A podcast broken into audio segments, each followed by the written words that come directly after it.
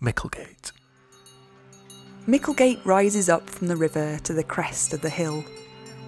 Now skirted and lined with pubs and shops, loud at night with voices and shouts, everyday life in this part of York has strong echoes of its Roman past.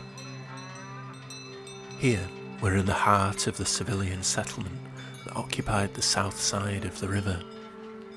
Developing from the fringes of army life, the settlement grew, sustaining the fort, drawing on its population, power, and influence of its growing connections.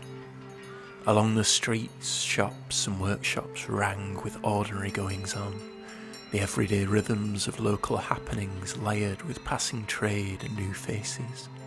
Animals and birds were clustered and cajoled, muck and dust gathering in corners and crevices.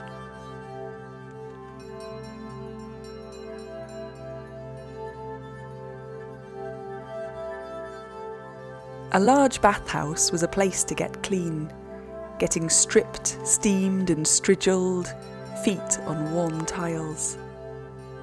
It's hard to know the exact layout of the streets and buildings here, but a great many houses were built, demolished, and rebuilt.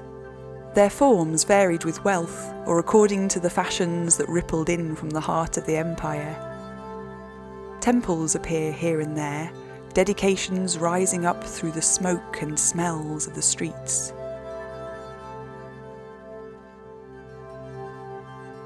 At the top of the hill, the Romans would look back over the civilian settlement to the great fort, whilst ahead the landscape rolled away to the western hills, the road striking a line out to the world beyond.